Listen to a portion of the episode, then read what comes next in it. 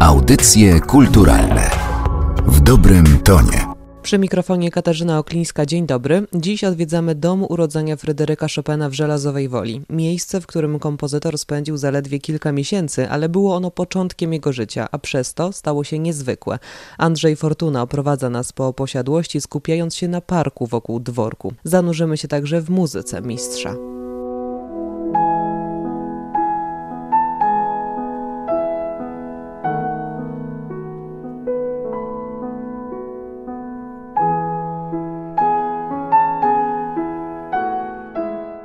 Dzień dobry Państwu. Witamy bardzo serdecznie w Żelazowej Woli, w domu urodzenia Fryderyka Chopina. Żelazowa Wola. Często pada pytanie o proweniencję nazwy. Żelaza tutaj raczej nie wydobywano, natomiast najstarszy dokument z roku 1564 zawiera opis wsi królewskiej Plecewice, która graniczyła z wsią ziemiańską panów Zilazów. Kolejni członkowie tego rodu, może nawet ci sami, Dwaj bracia Żelazo herbu Prawdzic pojawiają się w aktach sądowych 15 lat później, w 1579 roku. Zatem Żelazowa, czy ówczesna Żelazna, prawdopodobnie od owych szlachciców. Natomiast liczne wole i wólki pojawiają się już w XIII wieku. Słowo to w staropolszczyźnie znaczyło tyle co wolność. Osadnicy, zasadcy byli zwolnieni przez pewien okres od wszelkich powinności na rzecz właściciela. To była tak zwana wolnizna. Wola mogła istnieć wcześniej. Stała się żelazną w XVI wieku w momencie przybycia braci Zilazów. To jedna z możliwych interpretacji, a z pewnością trzeba było mieć żelazną wolę, żeby nieużytki czy wykarczowany bór przemienić w uprawne pola.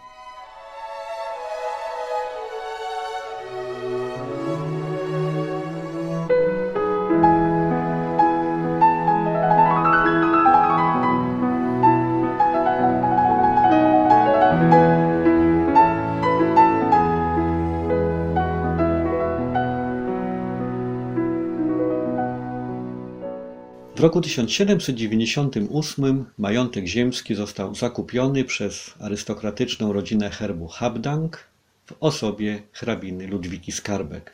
Okoliczności przybycia to dłuższa opowieść. Istotne natomiast jest, iż nowa właścicielka przygarnęła tutaj do pomocy młodą szlachciankę, przyszłą matkę Fryderyka. Zaś w 1802 roku zatrudniła na stanowisku guwernera francuskiego imigranta – wychowawcę pięciorga małych skarbiątek, przyszłego ojca kompozytora. Rola hrabiny Ludwiki jest w całej szopenowskiej historii kluczowa, fundamentalna. Doprowadziła do spotkania przyszłych rodziców i była w przenośni matką chrzestną związku małżeńskiego, który w czerwcu 1806 roku zawarła jej podopieczna Tekla Justyna Krzyżanowska z Mikołajem Chopinem, a już prawdziwą chrzestną ich pierwszego dziecka, córki Ludwiki, stąd imię, podobnie jak Fryderyk po swoim ojcu chrzestnym, najstarszym synu hrabiny Ludwiki Skarbek. Lista wzajemnie świadczonych sobie uprzejmości jest długa. Zawiązane wówczas więzy przyjaźni procentowały w późniejszych latach, przenosząc się także na dorosłe dzieci obu familii.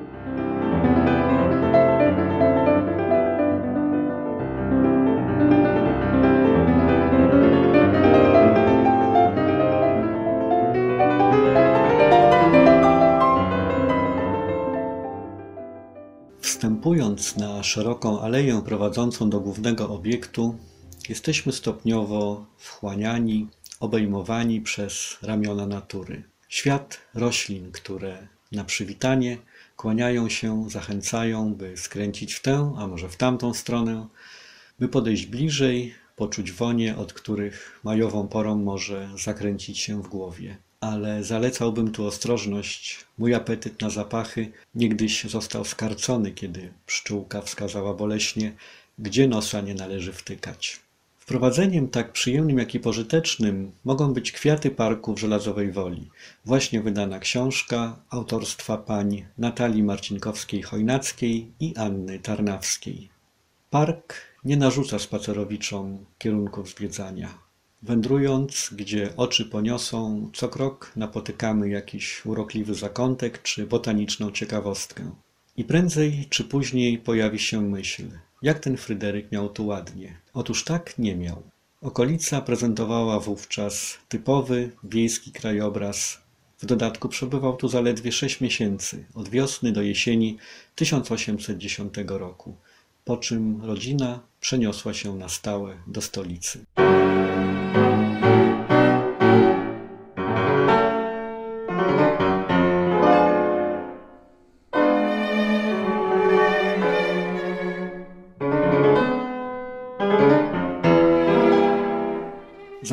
Tu ochoczo przy każdej okazji, głównie w okresie letniej kanikuły, wypoczywając, podtrzymując bliskie relacje z właścicielami, zaprzyjaźnioną familią skarbków. Któż zatem i kiedy przeobraził tamte orne pola i pastwiska w zachwycający ogród botaniczny?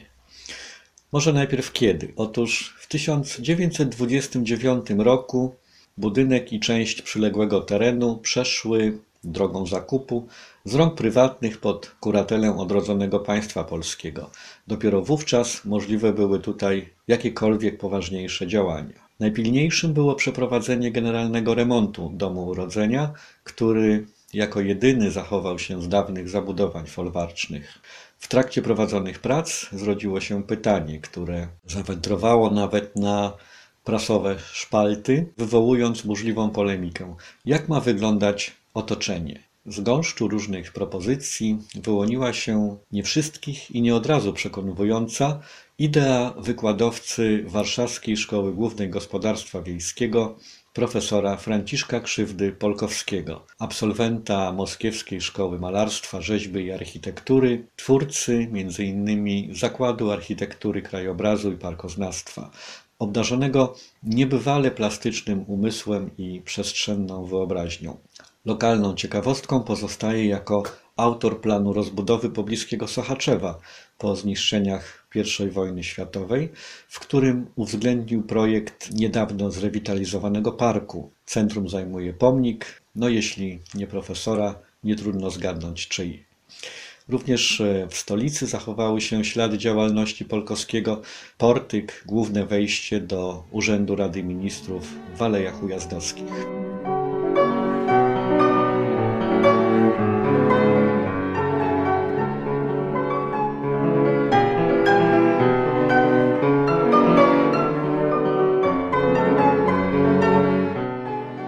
Wymienionych zalet należy dodać jeszcze jedną: świetny organizator. Problemów było co niemiara, natomiast stosowane rozwiązania proste, a skuteczne. Materiał sezonkowy uzyskał zamieszczając apel na łamach prasy.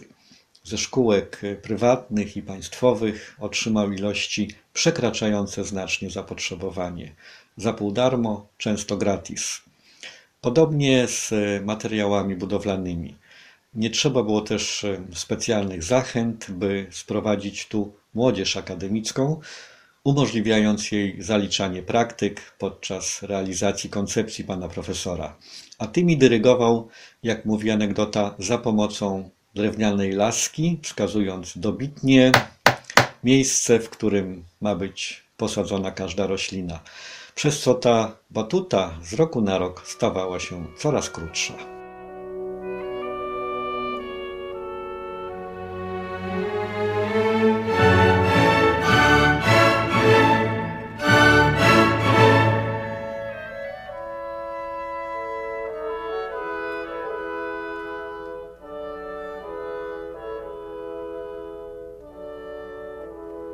Wyjątkowa oryginalność miejsca polega m.in. na tym, iż poruszamy się wewnątrz pomnika. Park jest y, zielonym monumentem zakomponowanym w hołdzie genialnemu romantykowi przez kreatora modernistę.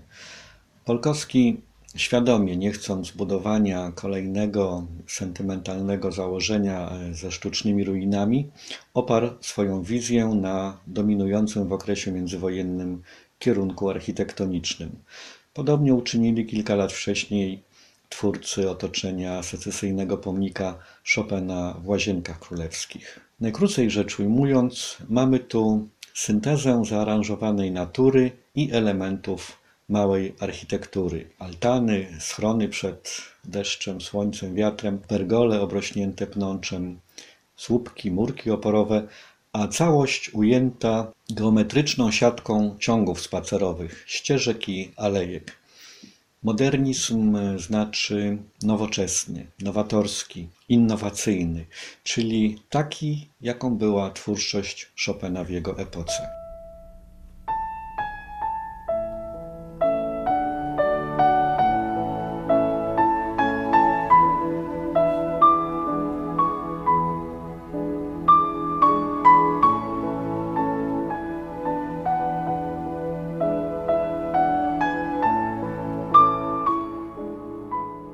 Ale przecież i romantyczna nastrojowość jest tu wszechobecna. Kiedy profesor Polkowski wpadł na koncept, iż Chopin był romantycznym modernistą czy modernistycznym romantykiem, wszystko ułożyło się w harmonijną całość. Nie będąc wszak muzykiem, skomponował przestrzenny poemat symfoniczny, dzieło swego życia i dzieło sztuki.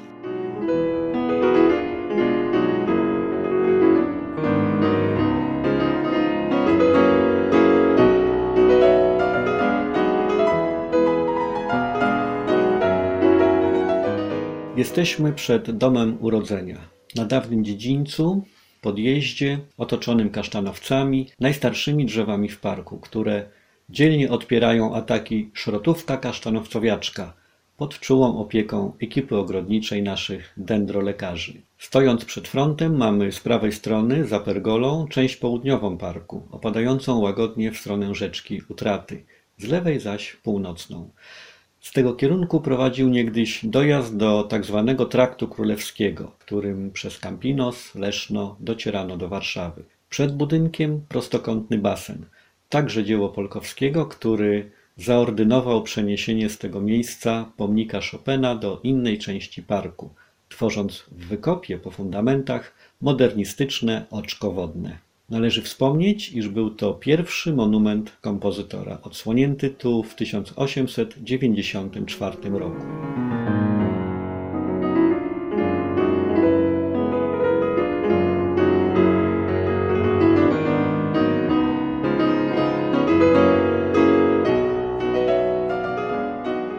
W jednym z narożników głaz upamiętniający postać profesora, obok wąska alejka, dwie ławeczki, kilka świerków. Miejsce nieoznakowane, ale jakże ważne historycznie. Tutaj stał stary dwór, główny budynek mieszkalny, zajmowany przez rodzinę skarbków. Niestety strawiony przez czerwonego kura, ocalałe z pożogi resztki z czasem rozebrano, nie ma po nim śladu. Dom urodzenia pełnił wówczas funkcję oficyny gospodarczej. Wnętrza mieściły kuchnię dworską, piekarnię, spiżarnię, częściowo były zamieszkiwane. Chopinowie, jak wszyscy młodożeńcy, pragnęli choćby namiastki własnego kąta i znaleźli ją w tych skromnych warunkach. Po ślubie zajęli dwa, trzy pomieszczenia w południowym skrzydle, które stały się ich domem na kilka kolejnych lat. W jednym z nich, 1 marca 1810 roku, przyszedł na świat chłopiec.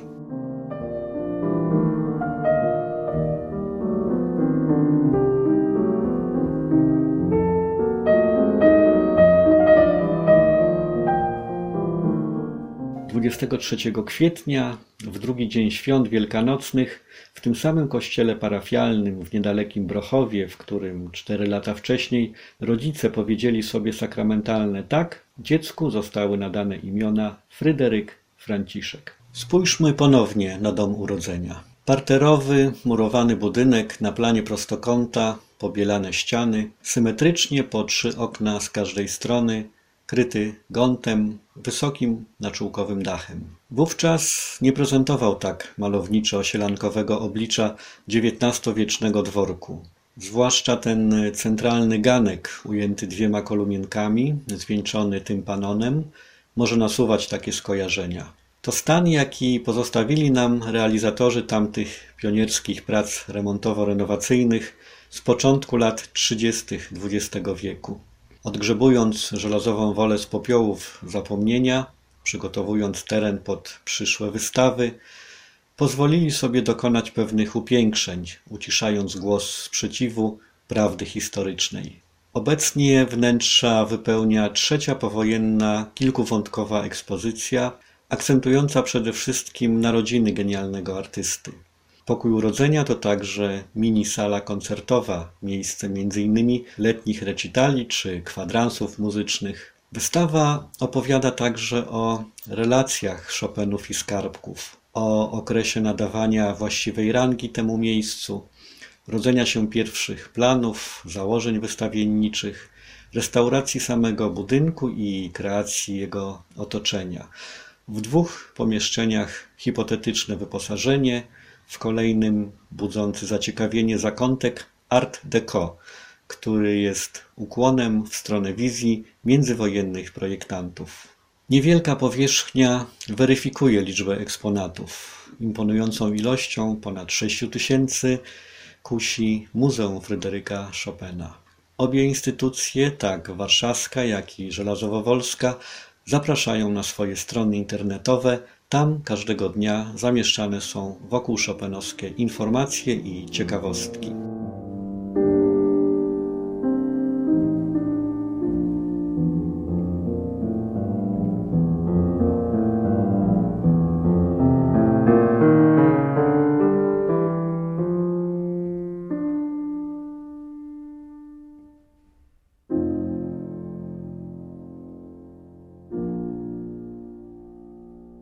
Po posiadłości oprowadzał nas Andrzej Fortuna. Katarzyna Oklińska, dziękuję za uwagę. Audycje kulturalne w dobrym tonie.